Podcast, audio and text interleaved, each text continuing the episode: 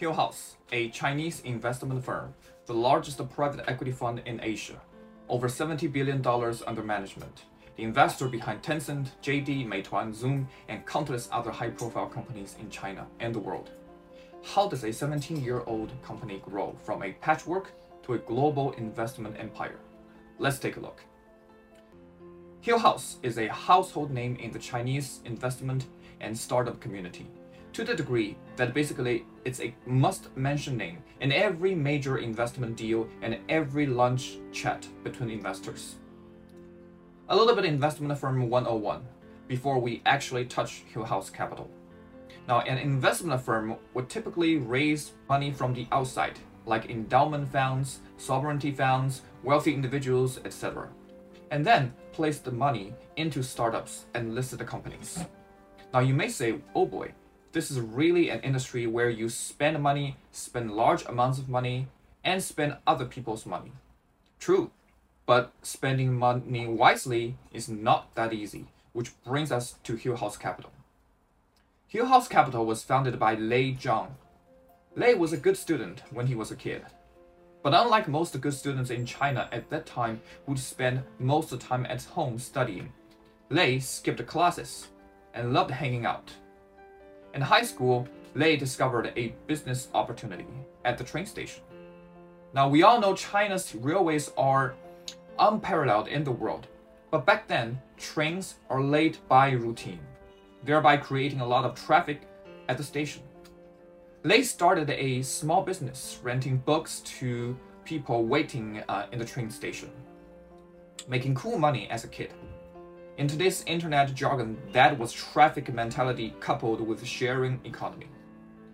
Lei went to Renmin University of China, one of the top universities in China.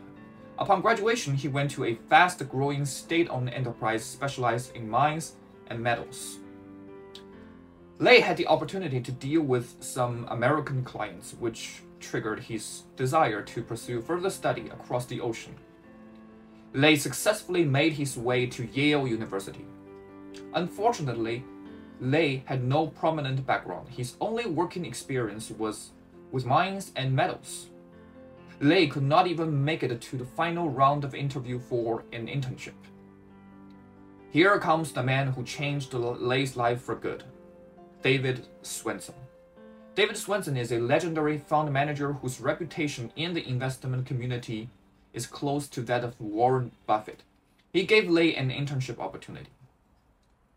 Upon graduation, Lei worked at a firm that invested in emerging markets. Lei went off work at 4:30 p.m. every day, went to the Chinese supermarkets with his wife, and gradually mastered various Chinese cuisine styles. However, a decent and comfortable middle-class life was not meant for a man who used to rent books at the train station. Back then, China just joined WTO. Enormous economic potential and history-making developments are simply too important for Lei to ignore. Lei's heart of entrepreneurship was pounding. In 2005, Lei came back to China and founded Hillhouse Capital. The company was named after a street name at Yale. The Chinese implication of Hillhouse is standing in a high position and looking far forward. The first step for running an investment firm, just like we mentioned, is fundraising. Lei delivered the pitch by saying, Invest in China. A high speed train is leaving the station. Get on board immediately. Well, that was honest wording, but nobody believed it. Also, the team looked like a patchwork. Lei was a half investor, half mines and metals professional, and the rest of the team had limited experience in the investment industry. A team with limited investment experience and a proposition to invest in China, a country relatively unknown to Western investors at that time. Deja vu, it was just like Lei looking for an internship. And again, just like years ago, his mentor, David Swensen, stepped in and gave him $20 million.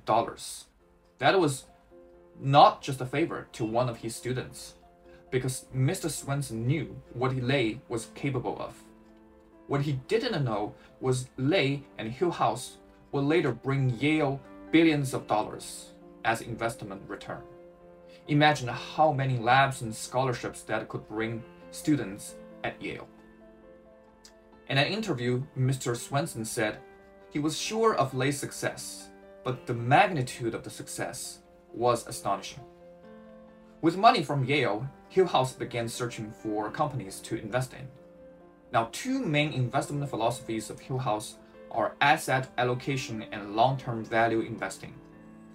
Let's see an example to understand asset allocation. Say you are a college student and you are pursuing a girl. Things like your capabilities and background may not matter that much if you go to an academy of theater instead of an engineering institute. Similarly, when you're looking for a job, city and industry tend to be more important than company and position. Hillhouse deploys its major investments in China, a country that has seen striking economic growth and business innovation, making investments here more likely to succeed. Diversification and rebalancing, of course, are also part of the equation. Hillhouse also invests in other countries like US, like the online uh, meeting software Zoom. As for long-term value investing, equity investment and long-term holding are the keys.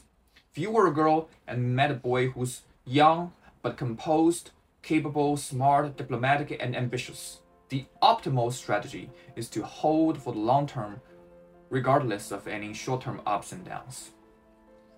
Hillhouse often invests in growth stage companies and startups. Hold there and be the friend of time, so to speak. These are not exactly industry secrets, but investors who have the tenacity and capability to deliver such philosophies are rare.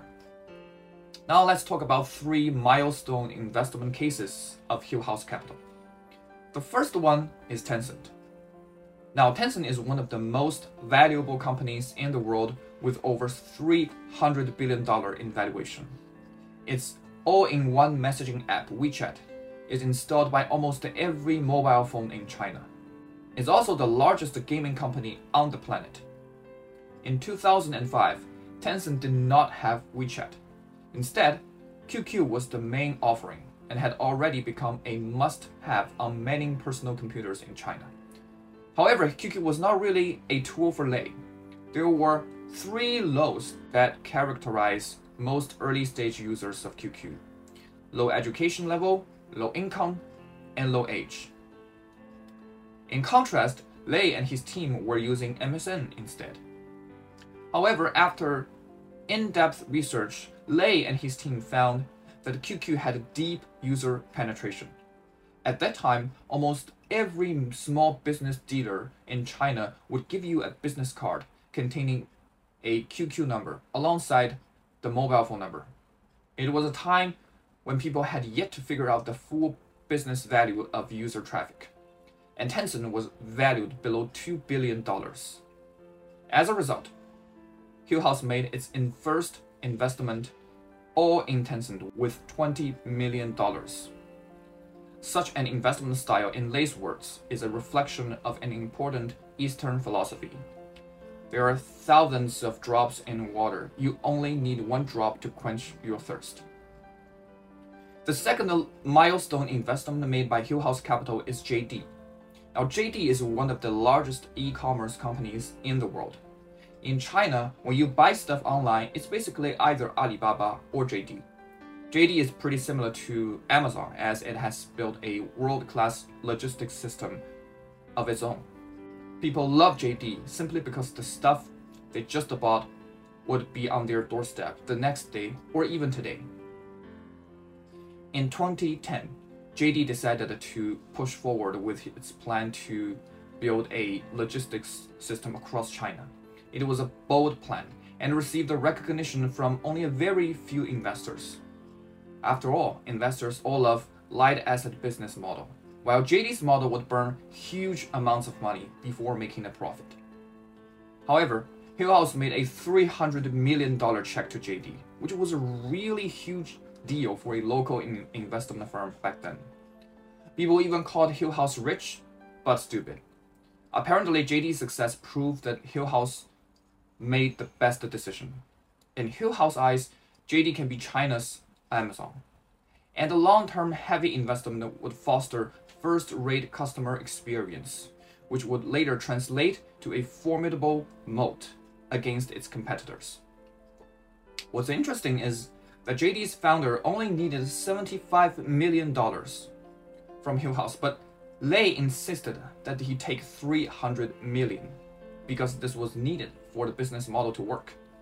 So it was either nothing or 300 million.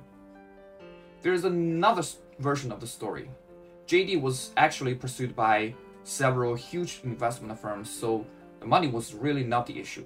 The issue, instead, was for investors to get the investment share. It's said that Lei and Hillhouse got and share because of backdoor relationships. Well, anyhow, there were a lot of firms capable of pulling strings, but very few had the foresight and guts to actually invest in JD.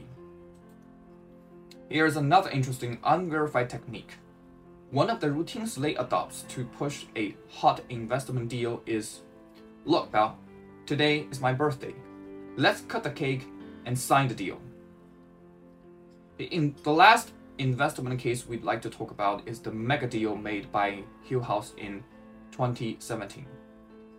Hillhouse purchased the largest retailer of women's shoes in China, Belle, by the amount of about $7 billion.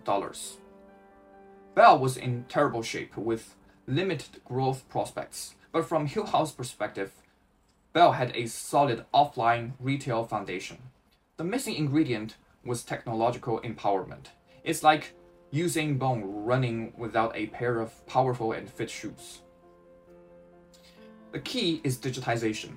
For example, RFID technology would inform managers of how many times a certain shoe has been touched and tried on a certain shelf. Such data can be analyzed against sales data. If sales are significantly lower, it would indicate that the shoes may look attractive but uncomfortable to wear. Such insights will be instantly uncovered so designers can get started on refining. The digital overhaul would raise inventory efficiency as well as customer experience. Continuous success has brought Hillhouse under the spotlight of the international investment community. Last year, Hillhouse became the largest private equity fund by completing $18 billion fundraising for its latest flagship private equity fund and shattered the record previously set by KKR. Total assets under management have exceeded $70 billion. Hillhouse Capital has been a phenomenal success not just in China but on the global investment stage. However, Lei has bad bets too. For example, Hillhouse cleared its position on NIO right before the historic valuation hike for the new energy car industry. Also, Hillhouse performance over the past year has been even worse than my parents' portfolio. Other than performance drop, Hillhouse has received some criticism regarding its divestment decisions on education stocks. In 2021, China rolled out significant policies against the education industry, almost destroying the entire education space dedicated to pre-college education. Hillhouse sold its education stocks about six months before the policies were publicly known. In summary, the investment capabilities of Lei and his team are indeed essential to the success of Hillhouse. But the ultimate force behind the Hillhouse empire is its dedication to the Chinese markets. Hillhouse has contributed to the rise of the Chinese economy and innovation, and its success mirrors Chinese miraculous economic growth and tech innovation over the past decades. There are countless exciting and inspiring stories of entrepreneurship. What other stories are you interested in? Tell me in the comments below. And please don't forget to subscribe to our channel. Thank you.